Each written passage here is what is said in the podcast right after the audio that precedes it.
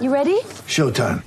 On May 3rd, summer starts with The Fall Guy. Let's do it later. Let's drink a spicy margarita. Make some bad decisions. Yes.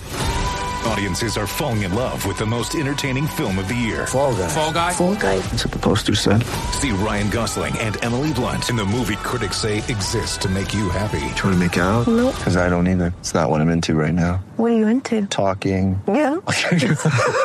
The Fall Guy. Only in theaters May 3rd. Rated PG-13. Get ready for the greatest roast of all time. The Roast of Tom Brady. A Netflix live event happening May 5th. Hosted by Kevin Hart. The seven-time world champion gets his cleats held to the fire by famous friends and frenemies on an unforgettable night where everything is fair game. Tune in on May 5th at 5 p.m. Pacific time for the Roast of Tom Brady. Live only on Netflix.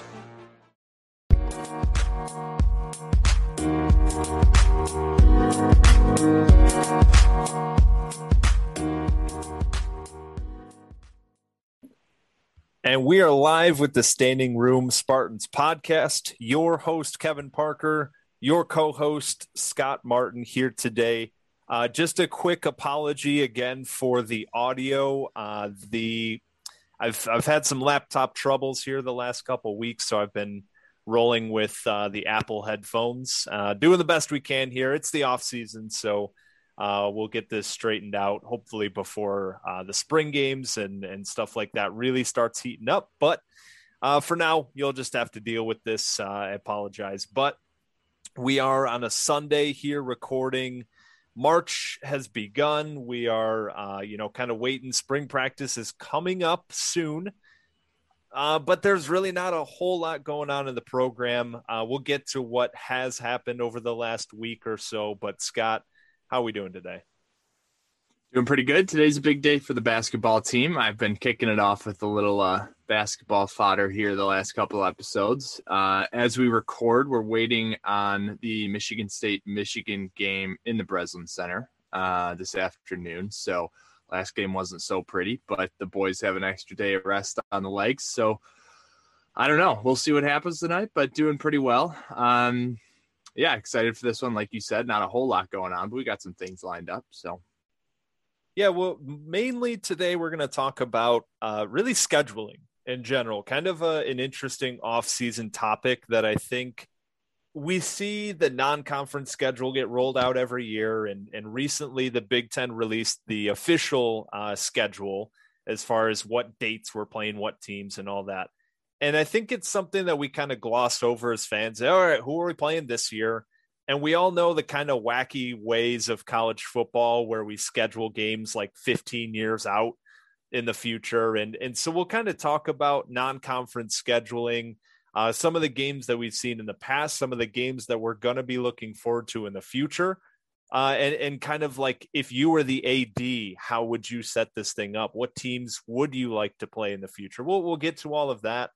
Really, uh, as far as news in the program this week, uh, not a whole lot. Uh, the one of the biggest things as far as the guys from last year's team, Naquan Jones and Shakur Brown, received combine invites, NFL combine invites. Now, the unfortunate part of that is that there is no NFL combine this year, so it is uh, basically ceremonial, uh, if you want to put it that way. But I, I think it does give you a little peek behind the curtain maybe there are some NFL teams who have uh, reached out who are interested in because the way the combine gets set up, the way that players are invited to the combine, it's it's very focused on NFL GMs, on NFL scouts, and they basically send like a request of like, hey, we want to see this kid, we want to see this guy, and so it is really based on what NFL teams are looking for.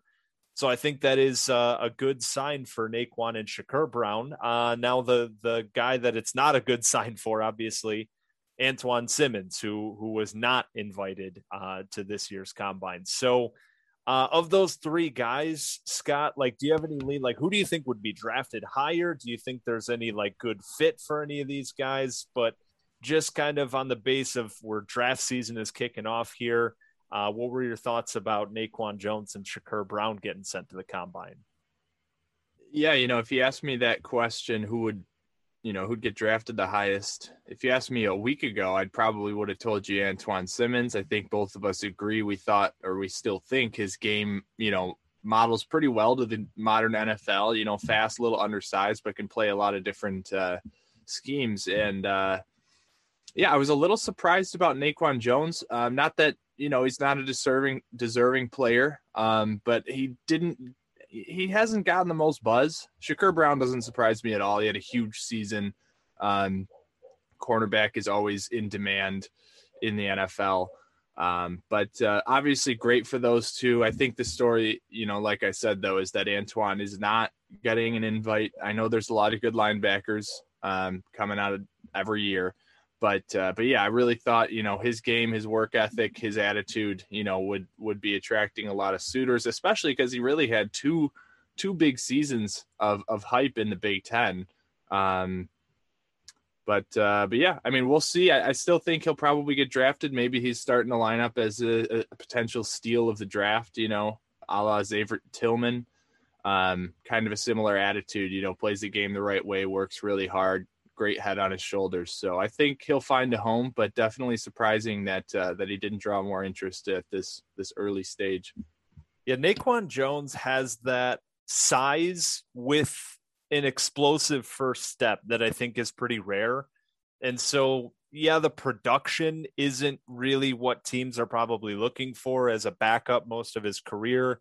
Only gets one year to really shine as a starter, but we only play seven games in that year. So he's got a pretty limited sample size.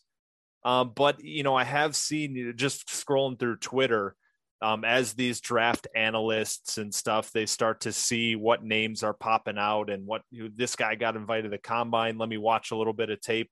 I have seen some guys that have posted clips of Naquan Jones that, that seem really excited about him and kind of that again that size combined with the explosive first step i think is something that uh, teams gms scouts they'll look for and say hey we can build the rest of his game around this but when we get those rare traits, uh, we're going to find a way to get him on a roster. So he's probably looking like an early day three pick, fourth round, fifth round, something like that.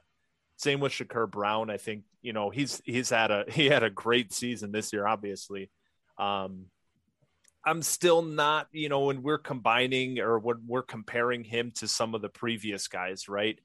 he's not a Darqueze Dennard. He's not a Trey Waynes, and that's okay. I, I, I still think Justin Layne is is probably a guy who would take over him as well. But Shakur Brown is a physical player. He he plays the game the right way. He's got a, that chip on his shoulder, and and we'll see how far he can carry that. Antjuan Simmons, though, like you said, it it's a bit surprising. It's a bit disappointing to see.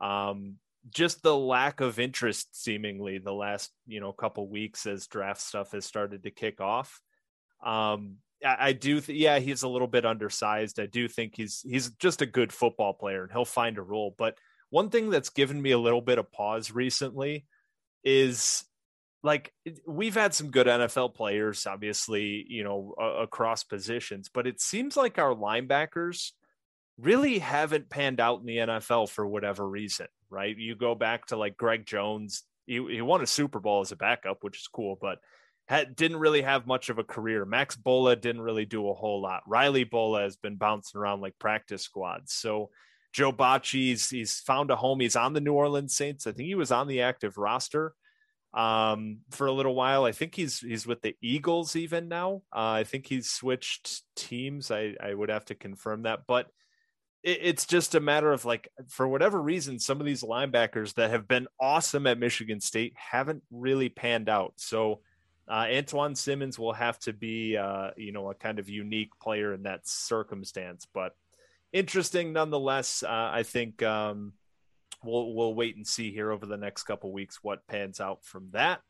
Uh, the other news in the program: our creative director, uh, creative director Derek Markell, was uh, was hired by USC. So that was something we talked about quite a bit. Is how Mel Tucker and this staff have been so good on on the social media front, whether that's putting together graphics for recruits, whether that's putting together, you know, some graphic for the schedule, all that kind of stuff. We've been awesome. And, and so losing the creative director, hopefully the guys underneath him, uh, you know, are, are ready to kind of step up and, and somebody can take that role and run with it. But it doesn't sound like a big deal, but we have been crediting the social team with doing a lot of great work recently. And obviously we're losing the head of that. So uh, anything that stands out in terms of that part of the program? No, it's a bummer. I mean, like you said, the creative's been phenomenal. It's been definitely one of the brightest spots in the program as Mel Tucker's kind of getting the gears turning here. Um, and yeah, it's a bummer. Like you said, we'll see kind of how the next guys carry the torch. Um, see if they come to come to the table with a whole new creative direction, or if they just kind of keep it rolling with the, you know, the style they're using now. Um, but hopefully, you know, we'll keep up that momentum. Wish him all the best. I think he's going to USC, which would be a, a, really fun program down in LA to do some creative stuff with as well. So expect to see things from them as he as he takes over down there. But um, yeah, yeah, and a bummer. I know. Trying to remember their names, like Blaze. I think one of them's name is Blaze Watson. Um, and then there's the other guy. Uh, That's a name that you just don't forget no, you don't. It sticks right in your head. Unfortunately, the other guy, I am forgetting his name right now. I follow him on Twitter. I'd have to look it up, but they do a great job as well. You know, edits and uh, you know highlight reels and everything. So I expect we'll we'll keep the momentum. But and so, like I said, we'll get to some scheduling stuff here. That that'll be the bulk of the episode. Trying to think here. Anything else before we get to that, Scott, or do we want to jump into our our scheduling conversation here? Uh, really random thing I came across. This is uh, something that's, I know, a contentious debate around college circles. So I came across this map. It is the most common food stops after heavy drinking by state. Ooh, okay. So your go to drunk food, if you will. So interestingly, across all 50 states, there are actually, I can't see Hawaii on the map. They cropped it a little bit. So 49 states, there are only three restaurants that topped any of the states' lists. So across all 49 states, three restaurants. Can you name the three? Can you name Michigan's top restaurant and what was yours? Okay, so I guess first of all, that doesn't really surprise me that it's only three places because a lot a lot of the fast food type stuff is not only regional, but it's the one like, hey, and on our campus we have this one place. So when you're you're averaging that over a whole state, um, you're you're probably going to get the, the the usual suspects, if you will. Um, the top three that are that are leading around the country, I would guarantee that one will be Taco Bell. Yep. Okay. Um, I'm gonna go with probably the safe bet the the New York Yankees type bet and go with McDonald's. Yep, I think the third one's the third one's the wild card. Third one, how many is this one that's like across a, a lot of states or not really? No, so Taco Bell by far had the most states. I'm not yeah, counting them, but probably in the 30s somewhere. McDonald's has 1, 2, 3, 4, 5, 6, 7, 8, 9, 10, 11, 12, 13, 14. And the third one has five. Okay. And they're all touching each other. So that's probably a regional one. Um, okay, so I'm I'm thinking there's a couple options. I'm thinking one might be like In and Out Burger, but I, I don't think In and Out is like a late night kind of place generally. It's not like a drunk food place, it's like a normal daily thing. I don't know if they're the kind of place that's open until like 4 a.m. It is not in and out. Okay. I I'm going to go with I'm combining two answers here. One that I think is possibly this the one for Michigan. Ah, no. That's I was gonna say Little Caesars, but I, I would if there are five states that are kind of touching. I don't know if Little Caesars is as popular the rest of the the region. Um, Chick Fil A isn't open that late. I'm gonna go. I don't know. Uh, let's go Pizza Hut. No, it is no. not Pizza Hut. I'll tell you the region and give you one more chance. Oh, Waffle House. There it is. Yep. Yep. Okay. Yeah. Yeah. I don't know how that one didn't go. That has to be it. Yeah, so Tennessee, Mississippi, Alabama, Georgia, and South Carolina Yep. are all Waffle House hubs. Um, have you ever seen the the map that it's it's like a heat map of heart disease in the United States, and then they put all uh, an icon for every Waffle House in the country on top of it, like an overlay, and it's like a perfect match. It's, It's haven't, terrible. but I, I- yeah. I hate laughing at it, but um, but yeah. So we have, I guess, so five for Waffle House and fourteen for McDonald's. That would lead. That'd be nineteen. That would leave thirty-one states, assuming Hawaii is a Taco Bell fan as well. Uh, thirty-one states for Taco Bell. So, um, all right. So you know it's not Waffle House. I'm gonna You guess know Taco Bell from gotta- Michigan. Yeah, Yeah. it is Taco Bell. I so I the one of the things I've actually complained about in the past is East Lansing, in my opinion, it's it's kind of lacking in like drunk food options in the sense that we just have a bunch of chains, man. Like there there's Conrad's is a staple. Uh, but other than that, like Conrad's and Mena's, we and I don't even think Mena's is there anymore. Um, I think that they they dipped out a couple years ago from somebody was telling me, but I haven't been uh drunk late night in East Lansing in a few years. So um but I mean other than like Conrad's, it's pretty much like Cottage Inn was always a staple for us. Um you had they had like what was the name of the special? It was like the stumble in special or something where you got like a medium pizza, garlic bread for for like 8 bucks or something like that. Little Caesars was a staple. Um, but even like of those pizza places like Giorgio's, I didn't really love Giorgio's. They You're had like missing the a- pizza by the splice, the slice. You're missing a critical pizza joint. Bell's. Yes, I love Yeah. Bell's. Bell's was it was solid. Um, but I don't, I don't know, Like their style. I something loved it.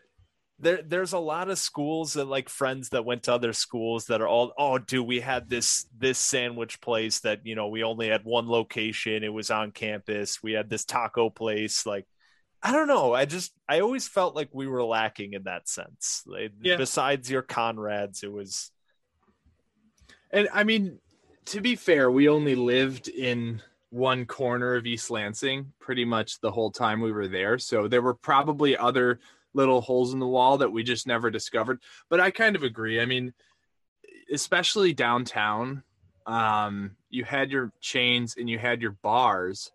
And then you had like like you said, Mena's and Conrad's. I'm trying to think where else you and, and Cottage Inn. I mean, you had good restaurants, but they weren't really like drunk food. Like El Az was great, but it wasn't really like you're not going to El Azteco at two thirty in the morning to pick up some tacos. At least not I anymore. I I, know. when my parents were at were at michigan state so like that was 19 late 70s early 80s el azteco was uh they were down in the basement of the same building where they are. And they were down in that basement until because i remember going there after michigan state games when i was young. So it was relatively recent that they moved it but that used to be a you know like a, a bar. That, that was basically uh, a pretty popular bar hangout. So people would be down there until two in the morning. Um, Yeah. not really that type of scene anymore. Kind of a upscale type of place now. They have like a hundred choices of tequila now. Uh, Oh. but no it's All right, I so don't know so your what was your go-to? And we're gonna ask the fans too when we post this uh, and you listen to it. Go go over to Twitter. Let us know what we're forgetting. I'm sure there's a million late night restaurants that we're not thinking of right now. It's been a little while, but Kevin, let's hear it. Yeah, and speaking of Twitter, we still need to make a graphic for the last couple weeks shows. We we kind of forgot about that. Um I I guess like if if we were to average out all my nights in East Lansing, I would probably have to say it was Cottage Inn more often than not. Conrad's for me was more of the wake up and hangover food than it was the late night drunk food. Conrad's, I it got to a point where I couldn't really like with a good conscience get it regularly. Um because it was just so over the top. It was phenomenal. Don't get me wrong. I loved Conrad's. I had it my fair share. I'd say mine was probably Bell's Greek Pizza, more so because I always lived like right next to it. Um, you know, for the last three years at school. Um, but yeah, man, I agree. I mean, there's not like, I, I mean, Conrad's would be like the cult icon of East Lansing, I think. Right. Yeah, the, and the thing that sucks too is is a lot of it I'm comparing to a lot a few of my friends that went to Michigan and obviously Ann Arbor has a lot more options just because it's a lot bigger of a of a city and you're kind of in more of an urban area. So they got a lot more of those kind of hole in the wall type places. They got a lot more of those kind of unique drunk food type places. So they they have an advantage built in there, but I just I would have liked to see a few more spots. But that that being said, you know, we had a handful of decent pizza options. You had the Conrad's and Mena's wraps. Uh, we didn't really have it besides Taco Bell. Um, we didn't really have any good Mexican choices for late night. So um, yeah, no, that was that was uh, an interesting little stroll down memory lane, though, or or faded memories, faded memory lane, I, I guess I should say. But yeah, man, I mean, I would definitely say Taco Bell and that Grand River McDonald's are are the top two. I mean, Conrad's is the the icon, but I think just as far as sheer volume of drunk food, it's those two. McDonald's at like 2 a.m. on a Saturday night was an interesting place that yeah. upstairs you never know what you're gonna find. Uh, yeah, the Little Caesars Hot and Ready was a was a staple as well because we lived right across from that place for a little while, and uh, yeah, that that made for some a lot of uh, I won't say bad pizza. The Hot and Ready is not a bad pizza. It's definitely not a good pizza, but um, somewhere in between there, where you would wake up a little uh, maybe not worse for your wear, but uh, not not feeling too great in the stomach slow. department. Slow start.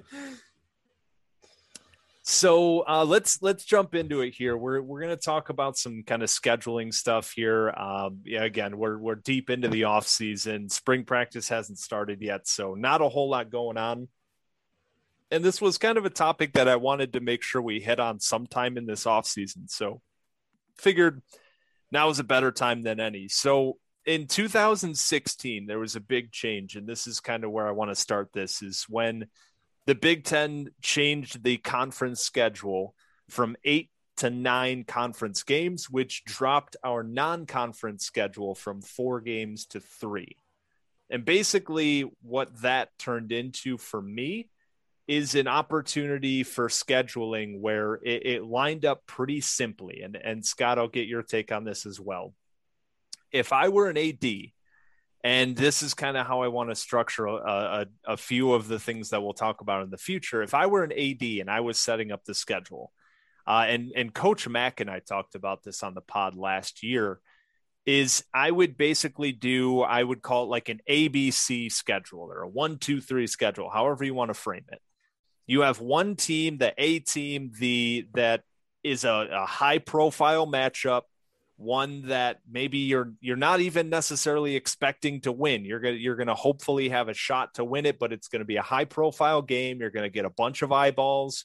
It'll be one of those week two, week week one or week two games that is going to be nationally broadcast. You know, you you get yourself out there for recruiting and and all of that stuff. Uh, one of the high profile games. Your B team is going to be somebody who I think, and Coach Mack brought this up too, I think is what they were trying to do with a BYU, a team that's like it's it's on the radar nationally, but you're still expecting to beat them, right? So maybe um, if if we're looking ahead, like a Boston College is one of those teams where they're a name, you know, it's a Power Five school. It's probably going to be on on at least regional, if not national TV uh, but it's it's still a team that you're expecting to beat. And then you have the C opponent, you know, your Youngstown States, your Akrons, your Eastern Michigans, the team that you're expecting to beat by multiple scores. You can get in the freshmen, you can get those sophomores in there, get some game experience, hopefully get the backup quarterback in for a drive or two, um, and, and really kind of jumpstart the season in, in that way with a big win. So I guess first of all, what's your take on that in terms of like a scheduling philosophy for for the non-conference? I like it in a vacuum. Um, I like it when your team is trying to really get the gears turning on a competitive season. I mean, you, you look back at obviously we had some of those years uh, while we were in school. I mean, we had four, that was back in the four non-conference games, but you know, you had your. I think one year we had Boise State as like your B, Notre Dame as your A, and like Western Michigan as your C, right? And that worked out well because we had great teams back then. Uh, well, I think we lost to Notre Dame in 2012, but it was competitive, you know. Um, I think you you run the risk of if because you have to schedule these games so far out. I mean, we're going to talk about matchups in the late 2020s, even the early 2030s in this episode, right? You have no clue where you could have three new coaches by then. Um, right. You run the risk, and I think this would have happened last year had we played non-conference of playing a BYU team that ended up being way better than expected and probably would have drubbed us. A Miami I, team. I'm pretty happy that we we scooted the non-conference games from this last year because we would have gotten roughed up a little bit.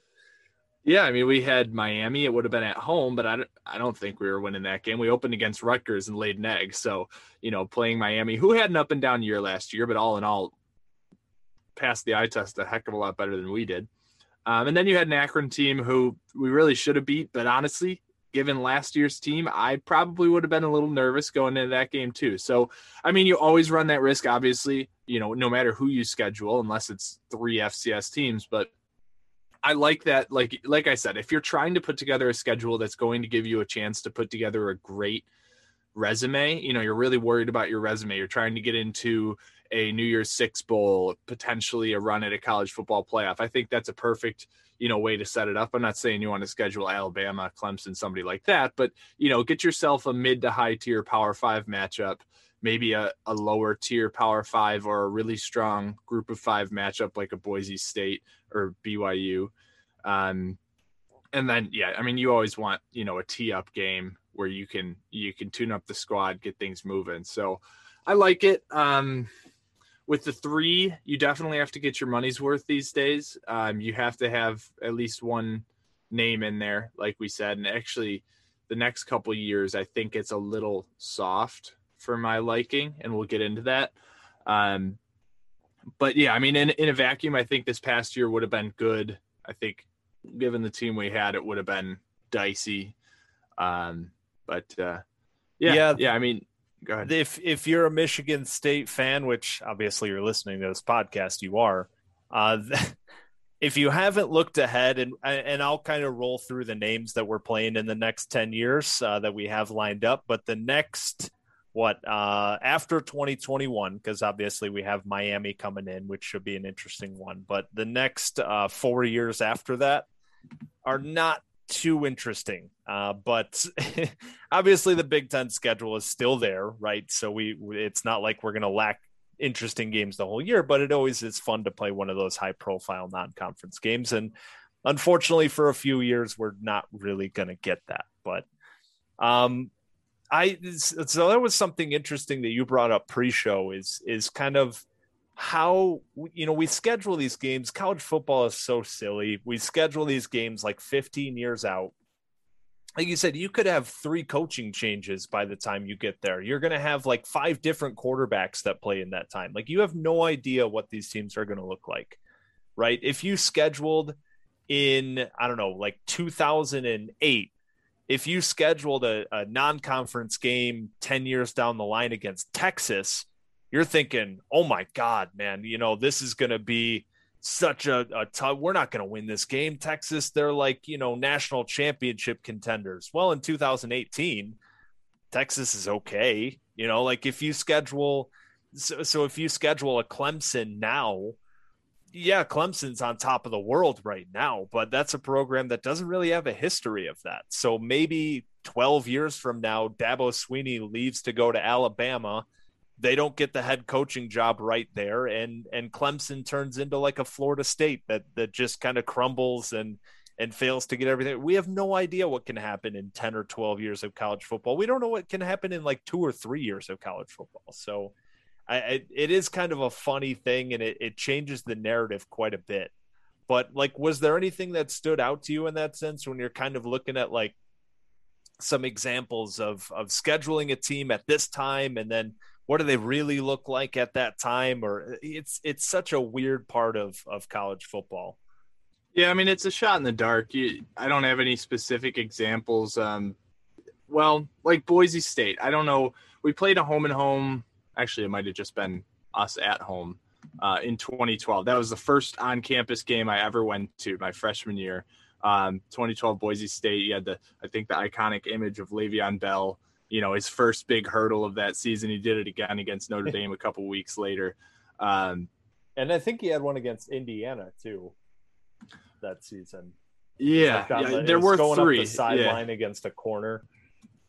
So I I wonder if I can figure out when we scheduled this game, but it was a 2012 game you're coming out of so we scheduled it in 2010 which was around or shortly after the time that Boise State was like the you know the group of 5 team. They were the premier group of 5 they I, what year did they win the Fiesta Bowl? Like 08 uh that's I'm actually looking that up right now. The Fiesta Bowl was actually 2007 it looks like. In 2010, uh, Boise State was in the Fiesta Bowl. It was it was playing against TCU that year, but they won a Fiesta Bowl. Were 14 and 0, number six in the country. So they were in the middle of their run. They kind of dropped off, played in the Las Vegas Bowl the next three years. They made it back to the Fiesta Bowl in 2014 also. Anyway, um, they were great um, they were, and I'm sure when we scheduled them, we were like, yes, this is going to draw all the eyes, you know, and it was still, I mean, for us personally, I don't remember the, how big the national hype was, but for us, it was a game we were really looking forward to. It was still a big name um, at that time, but it wasn't, we weren't playing the 07 Boise State team, you know, that went 14 and 0 or whatever they were.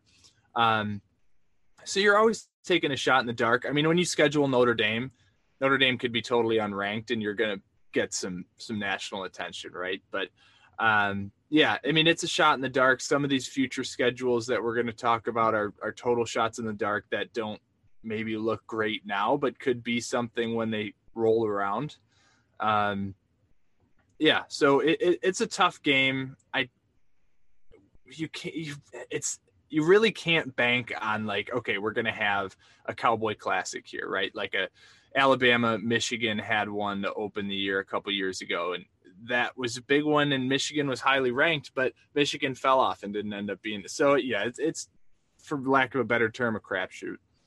Yeah, and, and we proved this year with BYU and Coastal Carolina for everybody that remembers that matchup. Like it's possible to schedule games that aren't 10 years in advance. Like I'm not saying we should go out there and have this total chaos of scheduling a game three days out but it, it, just showed you like hey this is we don't have to do it this way like i i i would like to see it just kind of like more of college basketball style where you know we're not scheduling these games so far we're scheduling it for the next year pretty much and and so I don't know, but I, am going to roll through the the next few years of our non-conference games. We'll we'll talk about some of the games that that we've had in the past that were fun. But first, Scott, I have a trivia question for you. All right. So I have gone through uh, a courtesy of our friends at sportsreference.com where where we basically get all of the information we use for this podcast for forever. Um, I sorted sorted it out by the number of games that we've played against each opponent. And I have the top five non-conference opponents, the the five non-conference opponents that we have played the most games against of all time. Of all time. I think 3 of them you should be able to get the other two are kind of wild cards. I'll give you five choices and we'll see how many of them you can nail down. So the top five non conference games all time since we started the program back, you know, 1900 or whatever. Okay. So are we considering current Big Ten teams as in conference even before we I, joined I'm Big not Ten? including Rutgers, not including Maryland, right? So anybody that's currently in the Big Ten, I'm not including. Okay. Um, I think Notre Dame's got to be in there. Notre Dame is number one. We have Yeah. played Notre Dame 65 times. For reference, we have played Northwestern 56, Wisconsin 51, Iowa 48. We've played them more than any team besides Purdue, Indiana, and Michigan. All right. So yeah, because that was a that was annual for a long time. It was Mm-hmm. back and forth, home away, home away every year for decades. And before, you know, we the Big Ten was even a thing. So yeah. So okay, we were probably their tune-up game back then. Um, but excuse me. So Notre Dame, Western, maybe that's recency, but we, I Western feel like we- Michigan is number five. We have played Ooh. Western Michigan 11 times. We are 11 and 0 uh, with a couple close calls in there, but uh, we played Northwestern or Western Michigan uh, 11, 11 times. So that's number five on the list. You're two for two. Central. Central Michigan. That's so that's the last of the the ones that I think you will get. So they uh, we've played them also 11 times. We are 8 and 3 against Central Michigan. Uh, I remember one of the losses because I was there It was when Dan LeFevour, Antonio Brown, they kicked that onside kick. Yeah, The other everybody two- who's ever passed through Mount Pleasant remembers that game too, and they'll let you know about it. The other two I very much doubt that you'll get, but if you want to throw a couple darts at the wall, I will allow you. Can I like ask a couple qualifying questions to, to narrow it Because you're not going to get them anyway. So Are they Power Five? one of them is. Oh God. Okay. Are they regional, like Midwest? Um, one of them is definitely Midwest. The other one is, I, I'll say, is Northeast. Okay. I. This is a total wild card, given the history of them. Even though their football team does not exist anymore, the Oh? University of Chicago. Oh no! But you were on the right oh track. no! You're on the right track. because Chicago used to be a Big Ten team. So Right. that's what I before I think we took their spot when they dropped out. Um, I'll go. I'm trying to find it. so they don't have a football team anymore. Is that the one in the Midwest that doesn't Yep. have the team anymore? They at least don't have like a an FBS team anymore. I think they have like a D two or D three program now. Oh man. Okay. I thought I was I thought I was onto something there. you were definitely onto something. I thought you were going to get it when you started saying that. All right. I for it's a lack of basketball. They're actually they're both basketball schools. Maybe Okay. that'll at least give you a lean somewhere. um, I'm just gonna start throwing shots in the dark. Marquette. Marquette, number two. We have played Marquette 21 times. Wow. We've okay. played Marquette more than Rutgers or Maryland or Central or Western or Eastern, any of those schools. The last time we played Marquette was 1955. So it's been a while. okay. I, right, think, yeah, so- I think they're like a D3 program now, but the other So one's in you the said- Northeast and is a basketball school. The last time we played them was 1990. It's got to be Syracuse. Syracuse nailed it. Well, I knew I had a Power Five one in the books because Yep. Marquette's not Power Five. So, and you said you you're gonna say Northeast, so I knew it wasn't like core New England. It was kind of Right. fringy. So yeah, Syracuse Nailed it. basketball school. All right. Well, played you gave me a lot of hints, 12 but I'm times. They are they're nine. We are nine and nine two and one. We do have a tie against them. The last game in 1990. So yeah. that's pretty good. Uh, the other ones that are right up there, uh, Temple. We played 10 times. Detroit Mercy, we played nine times. The last time was in 1960.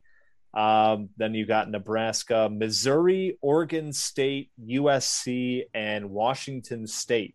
We have played each of those schools eight times. And then you go down the list. There's a bunch State. more. But Okay. I'm guessing I know with USC we played them a couple times in bowl games. Uh, Washington Mhm. State, obviously, recently we had the Holiday Bowl. But yeah, it was it was kind of funny when you go through like Notre Dame. We've played them the fourth most of any opponent, conference included, and then you have Marquette, Syracuse, randomly up there, uh, and then the directional schools are obviously right up there as well. Interesting. Yeah, no, that's. I mean, you teed it up for me. I, I wouldn't.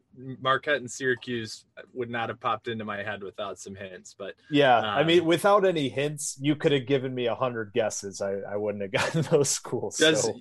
Does University of Chicago even like crack the list anywhere? I was trying I to find it. I they're not on the the register here, as far as I can tell and we got schools like we've played uh, the Great Lakes Navy. We played them two times. We're one and one. What? Um, yeah, we got some. Uh, we played Grinnell four times in the 1930s. Carnegie Mellon. We also played four times in the 30s.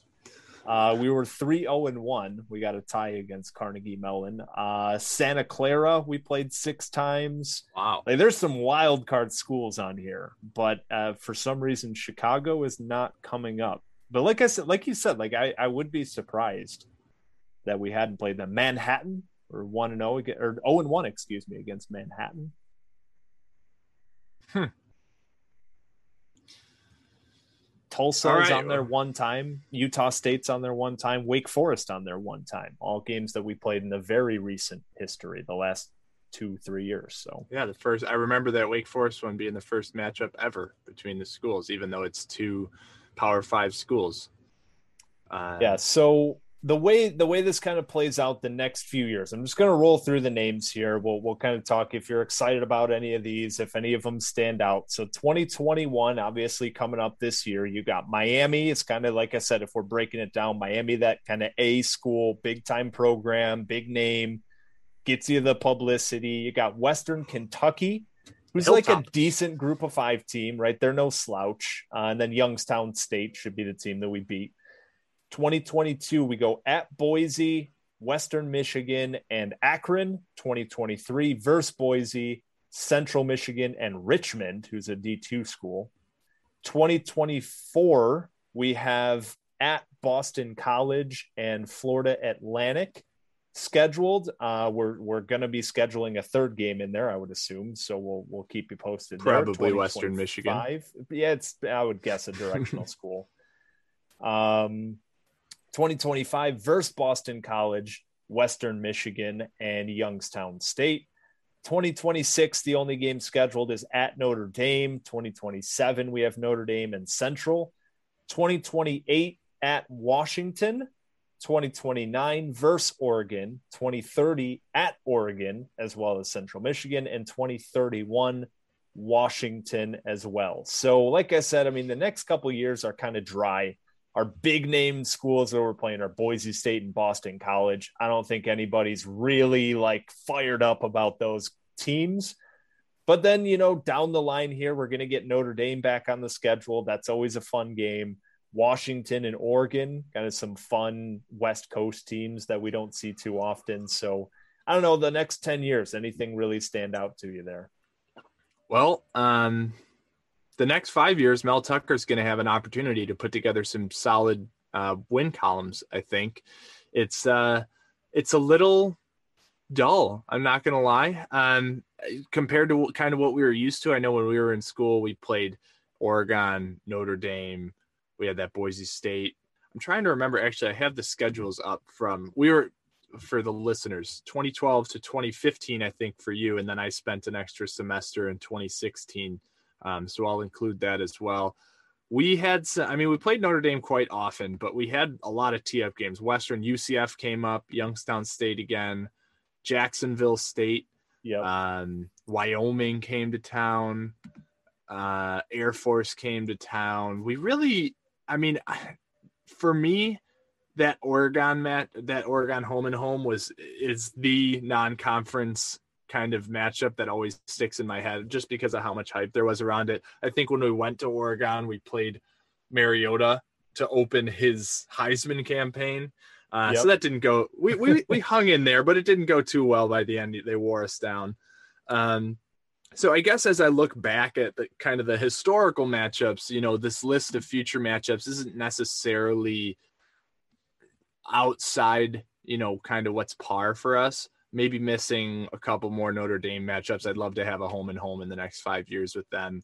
Um, it's always a good one to to see where you're at early in the year. But um, but yeah, I mean, we'll have opportunities for wins. Miami's going to be tough this year, but we should come out of non-conference basically every for the next five years with at least two wins. Um, which, yeah, I'd love to have a little bit more exposure with those big names, but you know, as Mel Tucker's kind of getting his his future dynasty rolling, um, you can't hate too much on having you know a little bit softer non-conference schedule. And at the end of the day when you're in the big 10 east you don't need that much help putting a resume together. You'll have your opportunities. So i don't hate it. Like i said i'd love to have some bigger exciting matchups early in the year but it's not the not the worst thing in the world yeah that, that you do make a good point there. There are certain programs in general and then there are some certain situations and circumstances where it is kind of nice to just schedule some wins on there make sure that you get yourself in a position to get to a bowl game right early in a new coach's career.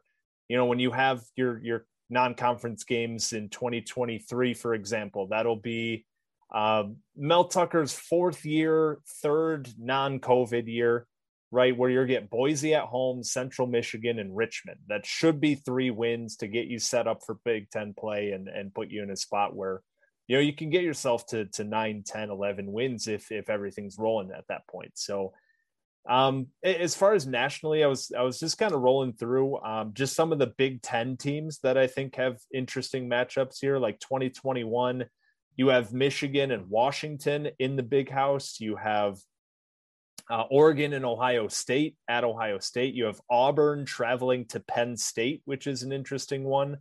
Um, those are are mostly kind of home and home, so you'll see them over a couple years. 2022, Ohio State plays at Texas and versus Notre Dame in their non-conference, wow. which is going to be an exciting year for them. Um, as well as in 2023, I guess they have home and homes both of those uh, seasons. You have uh, Michigan and Texas playing in 2024. Uh, I guess they have never uh, played in the big house for whatever that's worth. That was a fun stat that I found. Uh, you have there. There's a few here: Washington and o- Ohio State. Washington, I guess, is just scheduling the whole Big Ten East, which is fun. um, Nebraska and Oklahoma play this year as well. That's kind of a fun historical matchup from Nebraska's days in the Big Twelve. But um, I, I want to make sure we get to some schools uh, with the last 15 minutes or so here some schools that maybe you really want to see, maybe some schools that you don't want to see. Uh, I'll kick it off with two two things that I don't want to see. Number one is Alabama. I I don't want any part of that. I I, I told you I, I want to see like the big game, non-conference. You know, get your name out there. I've seen Alabama twice in person. I was at both of those games. They trounced us both times. I don't need to see that anymore. Get Alabama off the schedule. Don't even bother it was funny because that was actually one that we had scheduled a home and home and alabama were the ones who canceled it for whatever reasons uh, and then i you know we talked about boise and, and byu i'm actually i'm against scheduling these high level g5 schools. I, I don't want to see a boise i don't want to see a cincinnati i don't want to see a byu a ucf and the reason being it's kind of a lose-lose situation. If you lose the game yeah, the the the national like you know the big time college football people they'll know that yeah cincinnati's a great team. There's there's no harm in losing to them. They'll know that boise state's a great program and they have been for a long time and and that they could beat you know a, a large handful of power five schools any given year but when you lose that game to a group of five school it has that extra little kick like oh you lost to a non-power five like that's not great and if you win that game, it doesn't really give you a whole lot of credit. Like when you're kind of looking out the end of the year, it's like, okay, yeah, they beat Cincinnati and then they they beat you know these Big Ten schools. So I think it's kind of a lose lose situation uh, for me. But is is there anything that you don't like to see in the non conference? Anybody that you're trying to avoid? No, I mean obviously surefire losses. You mentioned Alabama. Currently, it would be a Clemson, or I mean, we can't play Ohio State in the non-conference, but someone of that pedigree. Oklahoma, um, and, and probably I, right now. Yeah, yeah, and I agree um, with the the high G fives. Um, You know, if if you if they if you beat them, it's just not their year, right? You come out early in the season and you beat Cincinnati, and the story is, oh well, Cincinnati's not as strong this year. You know, as they it's it's not the year they're taking down Power Five teams. Um, and if you lose, it's kind of that scarlet letter.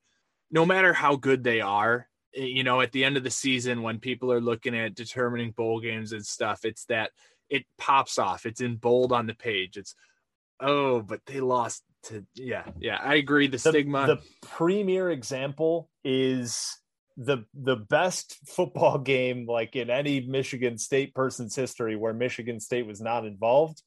When App State beat Michigan in the Big House, they were two-time defending national champions in in one double A at that time, right? Nobody remembers that. They just remember App State winning the Big House and beat Michigan. Like and I'm not going to give them any excuses for it, certainly, but that was that's a perfect example where nobody remembers that that was actually a really good team. It's they're not even a Division One team. Like, what do you like? That's what are what are schools doing? Like, I saw, uh, was Iowa or somebody scheduled North Dakota State. What are you doing? Yeah. Yeah. Why why in God's name are you scheduling that game? If North Dakota State calls me right now, I'm just hanging up immediately. There's no way I'm playing that game. Yeah, and that's I mean that's taking it to a whole nother degree, losing to an FCS team. It happens, I would say on average, maybe a half a game a year. Like every other year you see an FCS team take down and it's usually a power five team. Um, but it's usually like a bottom half of their conference power five. You got, I mean, you got Kansas, I think, lost one. Um, I can't remember off the top of my head, but Kansas usually every lost the last two years, I think, to uh to somebody like back to back years to an FCS school, which is hilarious. But yeah, and that's but it's the same kind of feel with a group of five team, and that's not to say again we're, we're not power five elitists necessarily, but you just don't want to lose those games. You don't want to schedule those teams and we don't really know what Boise State will be the next couple years, but they've they seem to be still continuing every three or four years to have one of those teams that's competing to be the top group of five team in the country and it very well could be that the case the next couple years and mm-hmm. that's when you look at those schedules with western and akron next year and Central and Richmond the year after, and then you throw in Boise State. Like if you lose against Boise State, you really have nothing on your resume coming out of non-conference. Um, and that's not a dig on this, you know, the lower schools. It's just if you beat Central, Richmond, Western, and Akron, nobody really cares when they're comparing you to you know your resume to another p- strong power five school so it's awkward hopefully we'll have things sorted out to the point that even if Boise State's good, we can take care of them. Um, but it's yeah, it's it's a tough. I'd rather have a mid-tier Power Five school in there, low to mid-tier Power Five school than you know a high G five. So yeah, we'll I mean directly comparing them, like I think probably on a neutral site, Boise State would beat Boston College more times than not.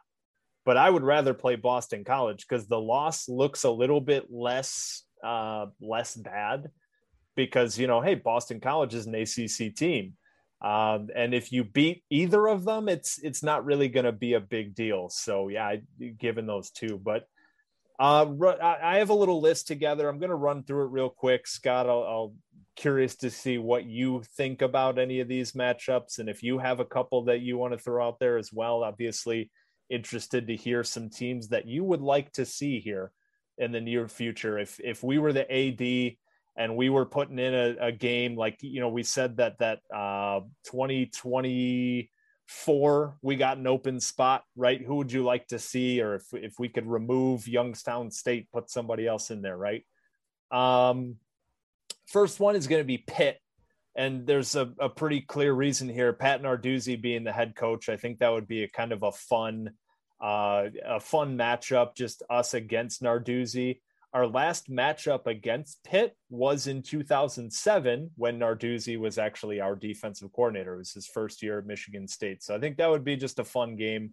You know, getting to see some of the old clips, I'm sure that they would show with Narduzzi coming down onto the sideline, Uh, we're 6 0 and 1 against Pitt, which I thought was interesting because Pitt's traditionally been a really strong program. But uh, I think that would be a fun one.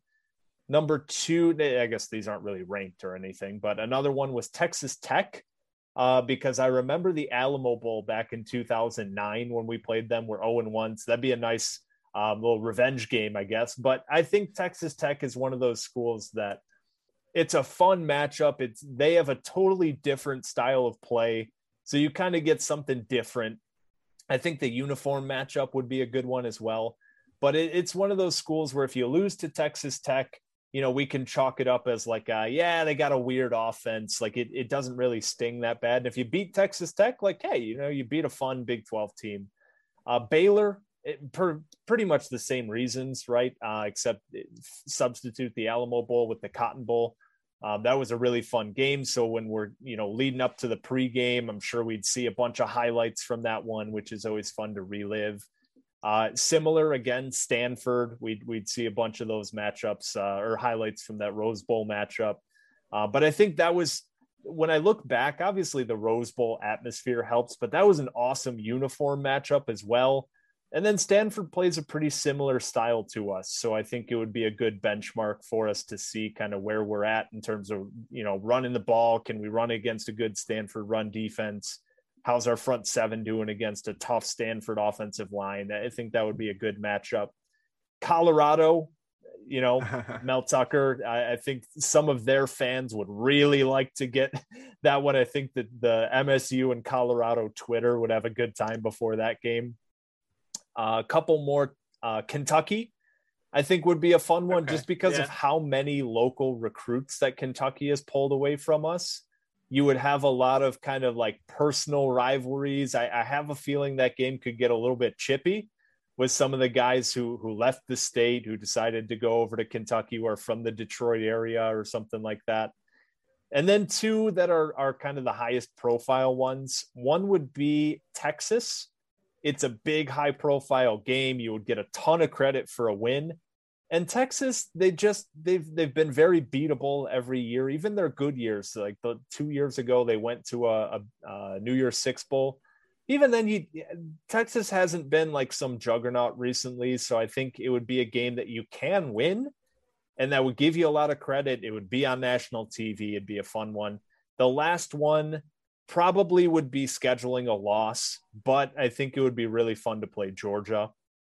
Uh, Mel spent uh, a, a, handful of years there as the defensive coordinator under Kirby Smart, so he knows him pretty darn well.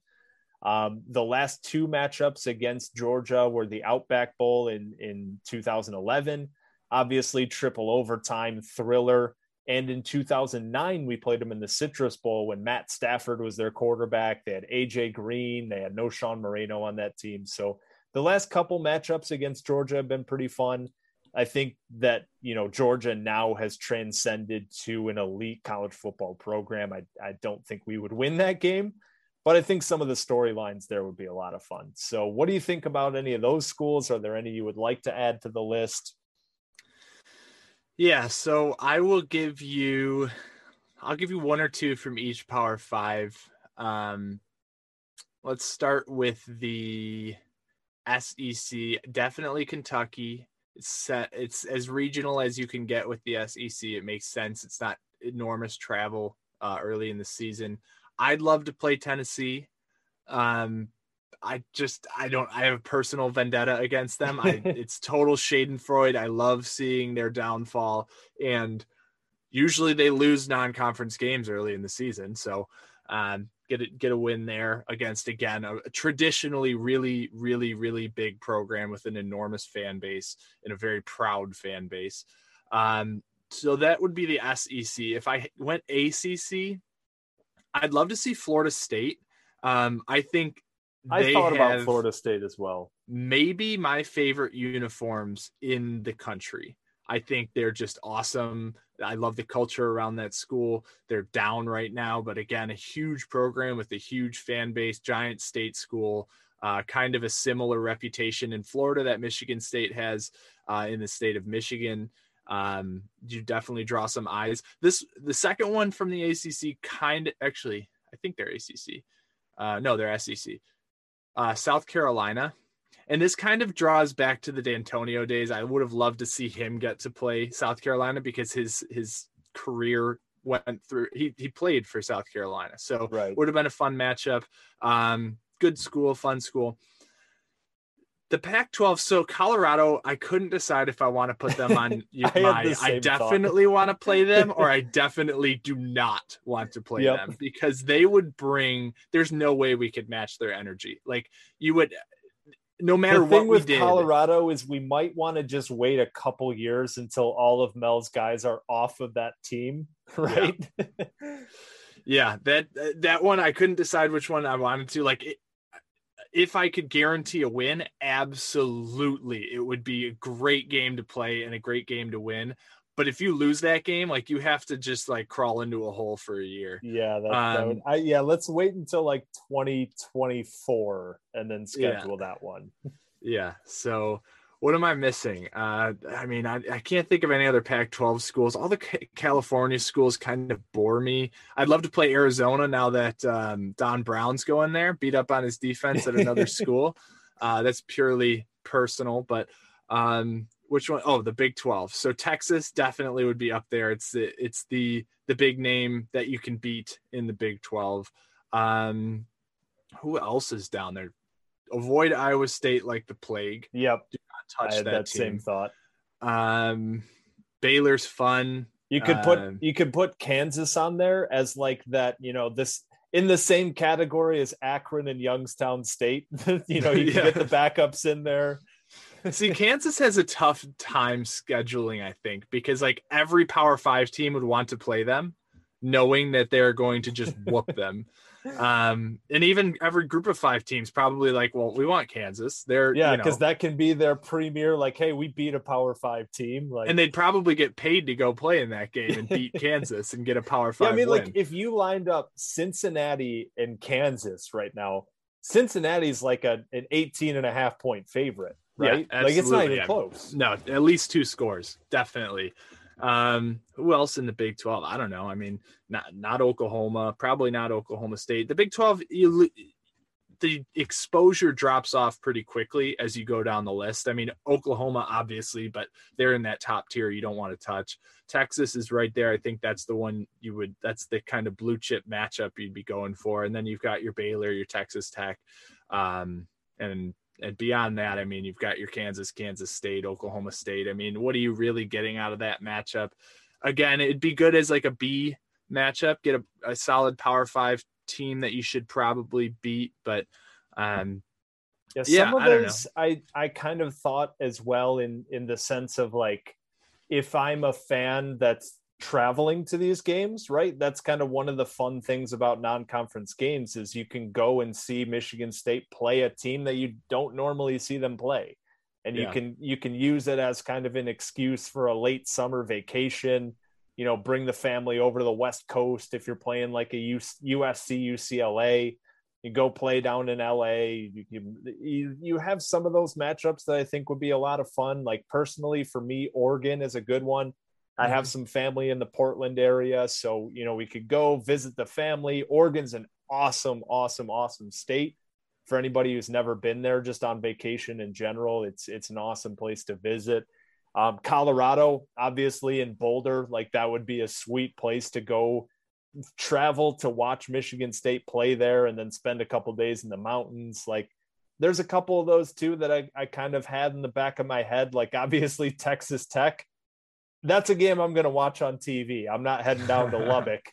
Uh, but yeah, there are a few of those. Stanford was one that that crossed my mind. Like, yeah, I would love to go to Palo Alto to go see a game. So yeah, even this year, I mean, uh, depending on what travel's like at the time, but at Miami, that's actually Yeah. on my birthday. So make a little birthday trip out of it. Go down there. I've never been to Miami. I've been to Florida a couple times, but never been to the the coat capital of the United States. So could be fun. We'll throw Um, like in in the same off season. We'll go like at Miami, at UNLV, and uh, Just the know, what would- degenerate tour. yeah, and then go. I don't know, like no, you, you. I guess you would throw like Rutgers in there, and then go. You could go play San Diego. State and go down to TJ Yeah, for for yeah. a weekend. I don't know, but uh, but yeah, I mean this. It's it's always fun. I love the non-conference kind of game. I hope we can get back to that uh, tier one, tier one B kind of school where we're really confident going into playing 98% of the schools out there. You know, going into the games we had against Oregon when they were a top 10 team and really feeling like we were, you know, going in there with the potential to to to, to bring out a win. Um, and we have some of those. You know, we mentioned we don't know what Washington, Oregon, Notre Dame will be 26 or 2026 through 2031. We play one of those teams each year. Um, could be, you know, the heyday of Mel Tucker's career at Michigan State. We could be, who knows what we'll be by then, but uh, those could be top 10 matchups for all we know. Um, so it, it's a lot to look forward to.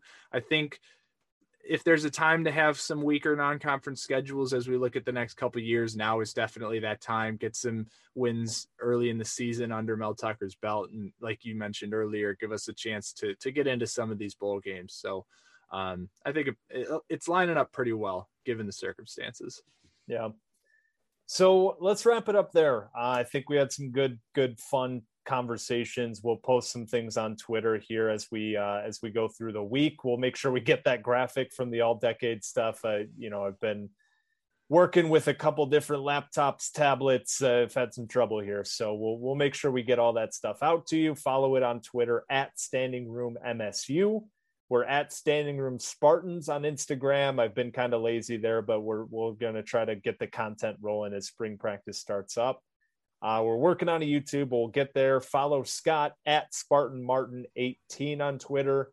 And uh, yeah, other than that, hopefully we're, you know, I got some stuff to do here before the game tips off, but we got a big tilt against Michigan.